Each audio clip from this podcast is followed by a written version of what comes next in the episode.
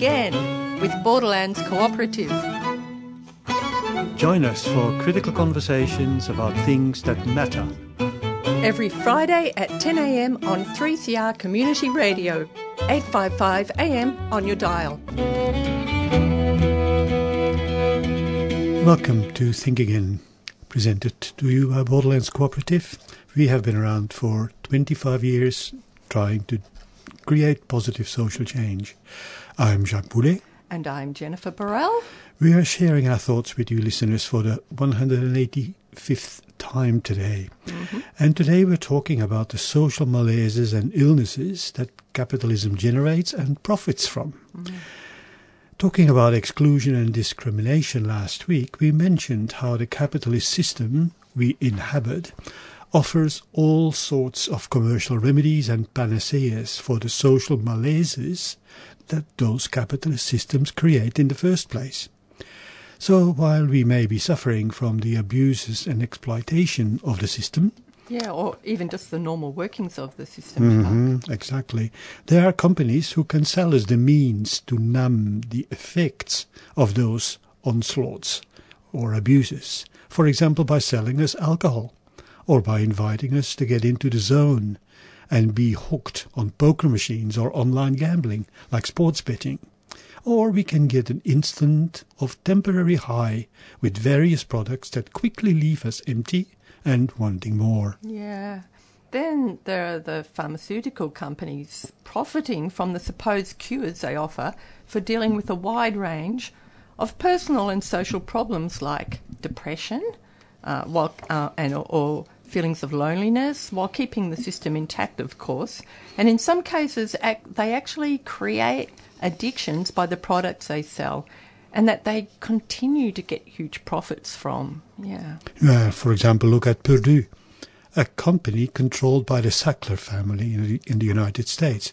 Purdue promoted OxyContin for, to doctors as a relatively safe analgesic, knowing full well that it was potentially addictive. As a result, thousands of people have died while the Sacklers and their company reaped the profits. Meanwhile, the Sackler family established itself as a beacon of virtue in society through its philanthropy. Mm, pillars of society. Yeah, that's right. And just as a, remain, a reminder, we talked about the profits made by pharmaceutical industries and their owners during the COVID crisis, a crisis that continues quite unabated, but more and more is being ignored, while the profits, of course, keep going on. Yeah, that's right. So on the other side, we have to ask what are the social and personal problems being generated by our capital systems? So, Jacques and I have been reading a great uh, new book by Gabor Mate, who unpacks some of these problems. The title of the book is Thought Provoking The Myth of Normal, and he wrote it with his son Aaron. So, Gabor Mate was born in Hungary from Jewish parents during the Nazi occupation in World War II, uh, eventually fleeing the post war Stalinist regime and the family eventually settling in Canada. He became a physician and a specialist in child development, trauma, addiction, and a range of other afflictions, working in one of the worst suburban areas of Vancouver on Canada's west coast. And a lot of his written work, seminars, writings has been based on this experience. So Gabor Mate's central argument is that we live in a toxic society or culture that causes, actually causes or generates social and personal problems and illnesses. And these have become so widespread that the processes and situations that cause these illnesses and problems and malaises, the situations that cause them have become normal and we see them as normal. Mm. Mate describes how people are feeling stressed, disempowered, traumatized, chronically insecure, lonely, alienated, and disconnected, all culminating in psychological and relational problems and physical illnesses. Yeah. and in most instances, the psychological and the physical are interconnected and bound together in a whole mind body system. The physical and psychological, they're not seen as, well, they're not separate and single things happening as our medical and specialised professions would usually have it. For example, abuse and neglect of children affects their whole being, their whole mind body being that isn't, uh, that's not separated out. And the feelings of trauma are reflected in damage to the organism over time. And Mate explains that really well in relation to quite um, a few different pathologies. And um, so the feelings of trauma are reflected in damage to the organism down to the very way that the genes, our genes, are turned on or off, or the DNA in our cells becomes damaged over time. Yeah, so Mate sees sickness, disease, and the lack of well being as being connected in our different life contexts, with horizontal connections happening across living spaces and working contexts or living contexts. Yeah, so contexts like um, family, work, recreation, I guess, organisational settings where we live our lives. The idea being that these settings have an impact on our physical and psychological well-being that as I say is bound up together. For example, think about the effect that your work or your family or even local places you go to think about the effect of those on your well-being, on mm. your health and well-being. Yeah. Yes, and they cross over horizontally, but there are also vertical connections that reach from the global and societal processes infused with all the deep power differentials yeah, such such mm. as uh, for example, the concentration of corporate power in ever fewer hands, the economic and military power of the U.S. we have so often talked about, mm. and so on. And these global societal processes they reach into the institutional settings which which organize our daily lives and our experiences. Yeah, like like when people talk, I guess, about the effects of globalization on local lives, mm-hmm. yeah. such as. Um, military inroads made into our education and classrooms, which we have talked about, mm-hmm. um, affecting their learnings in the classroom and the curriculum, mm-hmm. even. Yep.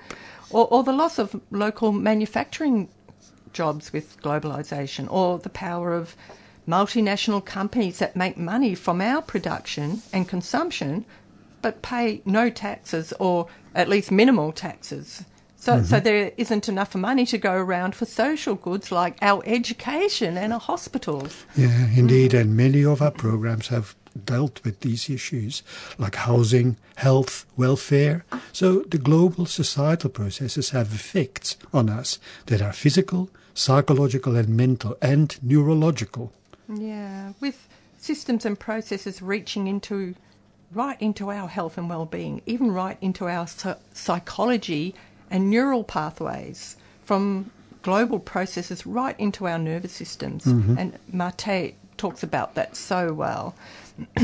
uh, it's like with the creating of loneliness and anxiety and the, the physical aspects of that in our bodies. And then there are finally also, in addition to the horizontal and the, and the vertical ones we talked about, there are connectivities across time, which reach across generations as well across time into the moments of our conception, our birth, childhood, and across the lifespan and the context in which all of those occur.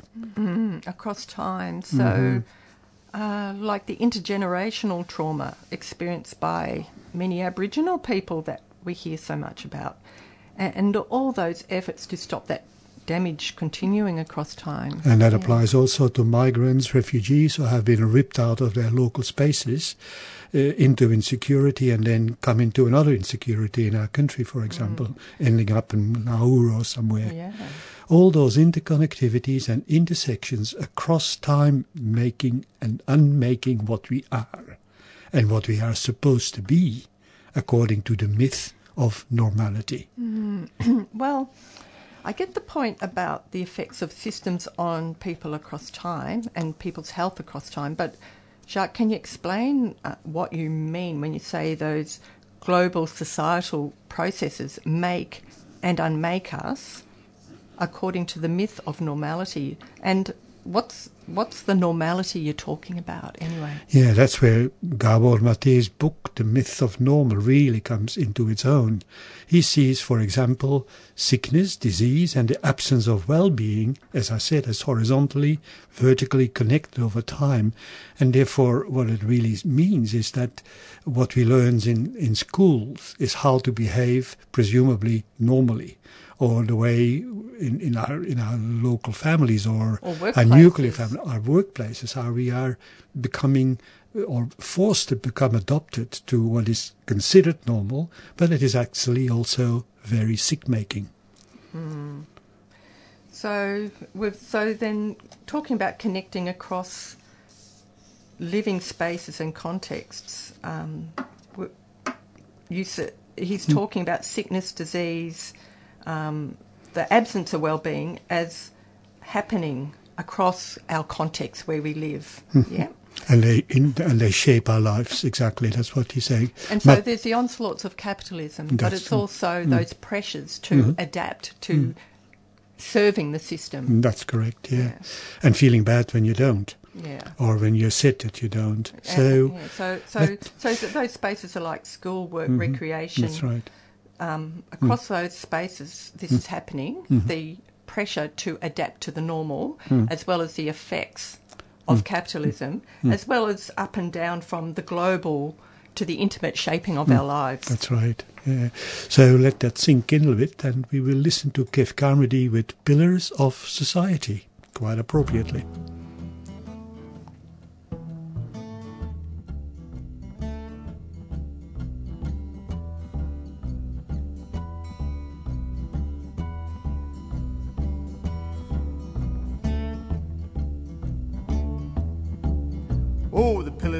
Society cruise down the road each day. They got the economic wherewithal we can't afford to pay. They got them numbered bank accounts. The system assures they win. They exploit the population. We're on the outside looking in. Them pillars of society drive us like a tool. For them, that's cool.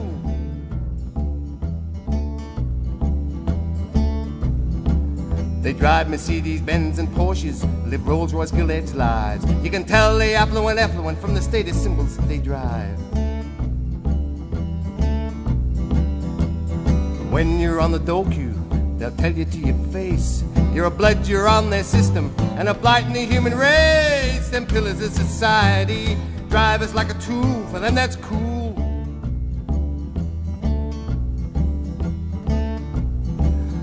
Well, they grace the social pages, they always make the news. At the church on Sunday, they're crowding the front pews. There's a hierarchy of dominance with a power at the top. And if you think you found the magic key, you find they changed the locks. The pillars of society drive us like a tool. For them, that's cool.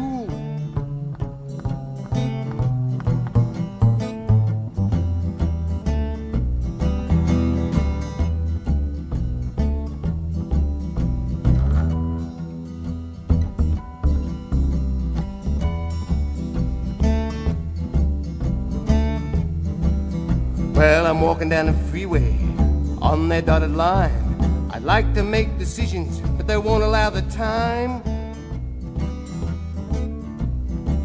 It says religion is the opium. I say the media's the cocaine.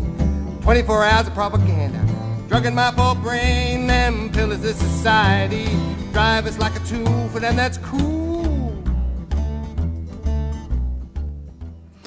You're listening to Think Again on 3CR Radio, 855 AM on your dial, and streaming live at 3cr.org.au. Today we're talking about how living in capitalism results in a great deal of social and personal troubles and problems for all it touches, humans and non-humans. And we're sharing with listeners a book Jen and I, sorry, excuse me, have been reading recently. The Myth of Normal by Gabor Mate.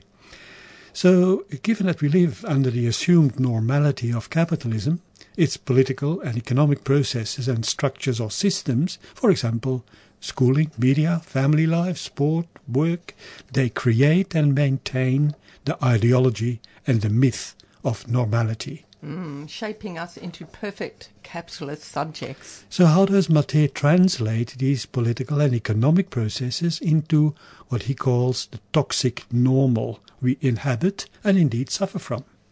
Starting with loneliness. Loneliness has become a major public health crisis. In the UK, they even had a minister for it. Mm.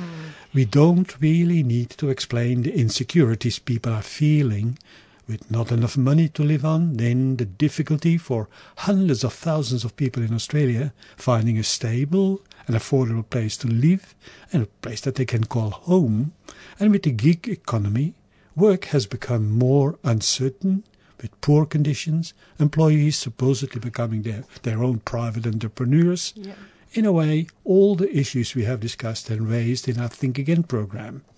Yeah, and Jacques, many of the issues and problems somehow they work together to the advantage of the moneyed few, as we know. And I think that's a really important point. Mm-hmm. With capitalism being essentially run for the rich, I think that's Gabor Mate's phrase mm-hmm. capitalism being run for the rich. Mm-hmm. And just as the goods of capitalism are not distributed equally or fairly, Gabor Mate points out that ill health is not distributed equally either. Um, the have nots bear the brunt. For example, while the capitalist system generates stress, which has insidious and devastating effects on health over time, the stress is felt disproportionately by those with least economic mm-hmm. power. And so, to quote Mate, there is no equality of opportunity in stress mm. any more than there is in economic life. The structure of a society based on power and wealth, with built in disparities along racial and gender lines, leaves some people more physiologically burdened than others. Unquote. Yeah, and in perfect symmetry, closing the exploitation loop of our system, the remedies for all the mind body illnesses generated by the capitalist system are also then sold to us by the winners in that capitalist system. And you don't just have to listen to us on this. This is what endocrinologist Rob Lustig, who was interviewed by Gabor Mate, has to say. And I quote, We are in a culture in which many major corporations, unregulated by governments, have deliberately and with utmost ingenuity targeted the brain circuits of pleasure and reward to foster addictive compulsions. Mm. Neuroscience, originally meant to unlock the mysteries of consciousness and the brain, has become an other handmaiden of the profit motive there is actually a field called neuromarketing. Mm. Their aim is to market happiness in a bottle, or a hamburger, or in a new smartphone, or one of its many apps. In short, these corporations are acting as unscrupulous pushers in the open air, perfectly legal market of mass addiction. Mm. In fact, Neuromarketing involves what is called mind hacking to induce mass addictions and undermine free will. And again, I quote, combining the expertise of scientists and marketing wizards was undertaken to find the bliss spot, that perfect blend of sugar, salt, and fat that would most excite the brain's pleasure centers. Unquote. Mm pretty damning mm. stuff. And all of this closely echoes research uh, Jacques, you and I mm-hmm, conducted mm-hmm. on problematic gambling and poker machines for quite a few years. So people who are socially marginalised in different intersecting ways are particularly vulnerable to getting hooked on the machines. So, um, for example, new migrants whose first language isn't English, people with a disability, people who are lonely or socially isolated, people on low incomes, women in primary homemaker roles, women experiencing family violence. Mm-hmm. They're just some of the gr- groups. There's a range of social malaises and disadvantaged situations that poker machines and gaming venues actually capitalise on. but it's not just down to those people's problems, even while those problems are socially generated. Uh, addiction comes from the machines themselves. Mm-hmm. Uh, we've known from solid research for a very long time that the poker machines and their computerized software are actually designed, they're designed to get people hooked. So people using them in exactly the way they're uh, supposed to um, are very highly likely to get hooked if they're playing on them regularly. So it's it's not an accident down to individual pathology. The machines, as I say, they're designed to get people gambling for longer and spending more money, um, with venues themselves providing a superficially welcoming space for people often seeking a sense of belonging and safety or just being in the company of other people. Um, people with a range of um, socially generated problems are, are offered some escape while they disappear into the zone and lose track of their time and money. And it's a perfect commercial solution to socially generated problems. Well, well, Jacques, it's perfect for capitalists making billions of dollars from those who have the least. A- and, and incidentally, while the gambling industry defends itself by saying that people should have the choice to gamble in a free market, poker machine gambling is actually designed so that people lose control of their gambling, which undermines any choice Exactly. or free will. And that's the nature of the addiction and uh, the product, the addiction that the product induces. That's right. And I I guess um, just in response to something um, Premier Andrews was asked about whether he wanted to do something about poker machines, um, as they're doing in New South Wales, having mandatory pre-commitment of how much gamblers are going to spend. And he said, "Oh no, I'm I'm not focused on that. I'm focusing on health at the moment." That's right. But um, what what Dan Andrews I think really does know is poker machines they actually cause ill health. That's so if you want to promote health, pull this dangerous, known dangerous product from the market. That's right. And probably Dan should read Gabor Mate. Exactly. And it's not just Mate, and we think we think again, who suggests the connections between capitalism and the personal issues we just mentioned, like ill health, addiction, poverty.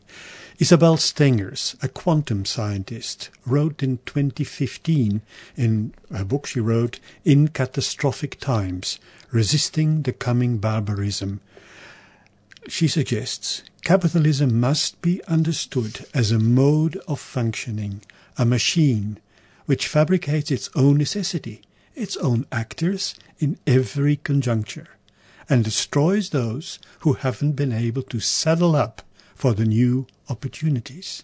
Unquote. She goes on to characterize capitalism as a, and I quote again, a dark power that captures, segments, and redefines always more and more dimensions of what makes up our reality, our lives, our practices in its service.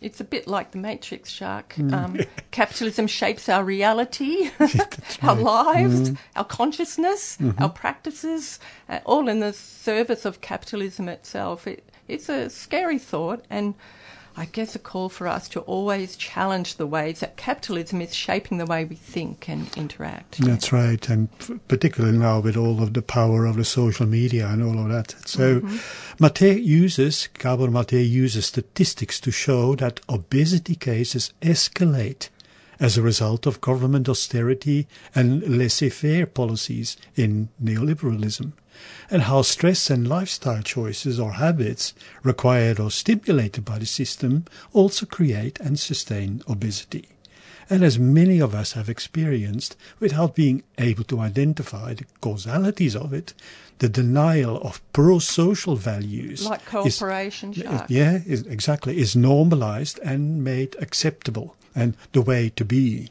Just think about the self-centeredness and narcissism expected and promoted by our culture. Again, back to the social media, selfies, all of that. And it's demonstrated by powerful and respectable people who have no care or empathy for the people's lives they are destroying. We call them we call them influencers. And I'd call them um, leaders of the gambling industry That's right. and military um, Exactly. ma- machinery. so that brings us back to the topic of a few programs ago um, how our capitalist system generates and rewards sociopathic behaviour. Oh, that was in a few of our first programs, Mhm, actually. that's right. And it's centrally, um, th- which is centrally characterised by the socio- sociopathy being centrally characterised by a lack of empathy or care for other people and the manipulation of others for one's own advantage. And Mate doesn't hesitate to include corporations and their owners and executives as sociopaths. Yeah, for example, when he's when he's talking about sociopathic corporations, Maté quotes another scientist, Joel Bakan. As cooperatives, uh, sorry, corporations are usually are legally considered persons. Many are said to, and I quote now, meet the criteria of sociopaths, acting without conscience, not caring about what happens to other people as a consequence of their actions, having no compulsion to comply with social or legal norms, not feeling guilt or remorse, mm. unquote. And governments, especially during the last 30 or so years, they have become rather like corporations from the, from the language they have adopted to the ways in which they deal with the most vulnerable. Probably we don't even need to refer to Robodebt and all the sociopathic sounding testimony of top bureaucrats and ministers not- in the Royal Commission. Not caring about the lives they destroy. Absolutely.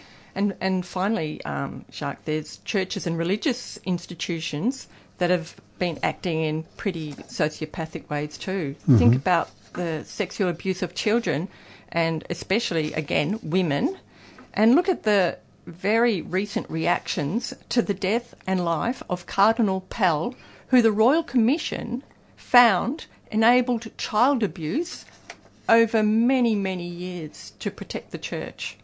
Um, and he was being called a saint of our times, which says a lot if he's considered a saint of our times by a liberal ex politician whose sociopathic tendencies are certainly still in many of our memories. Yeah, but moving to the end of our program, Yeah. Blaser and de la Cadena in 2018, they suggested that, and I quote, capitalism is indeed a type of sorcery, spread via exploitative colonial ventures, extractive industrialization schemes, and complex financial instruments that continue to impose death sentences, all in the name of progress, civilization, development, and liberal inclusion, unquote. And that results in mass displacement, human and non-human, climate change, and six math extinction of biological life. Finally, Australian philosopher Glenn Albrecht coined the term solastalgia to describe, and I quote, the psychic or existential distress caused by this environmental and cultural change and damage. Albrecht laments the pervasive homogenization of planet Earth's bio and cultural diversity, something we also have revert, referred to in our last program. And in line with Mate's book we have been talking about, Albrecht refers to Jacques our political economic system as hyper pathological. Exactly. So, on to community announcements. Um, there's a 3CR subscriber drive is on from Monday 13 February to 19 February.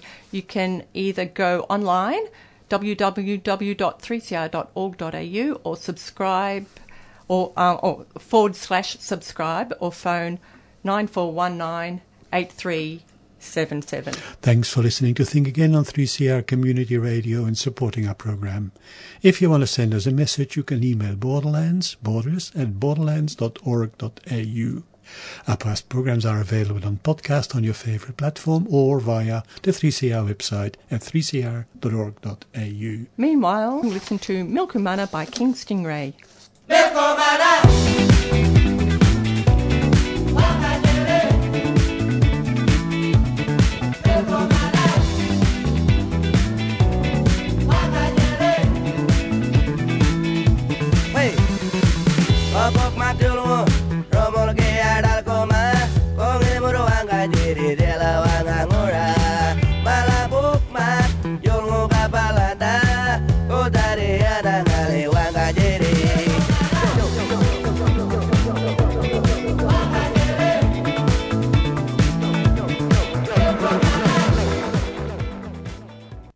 listening to a 3CR podcast produced in the studios of independent community radio station 3CR in Melbourne, Australia. For more information, go to allthews.3cr.org.au.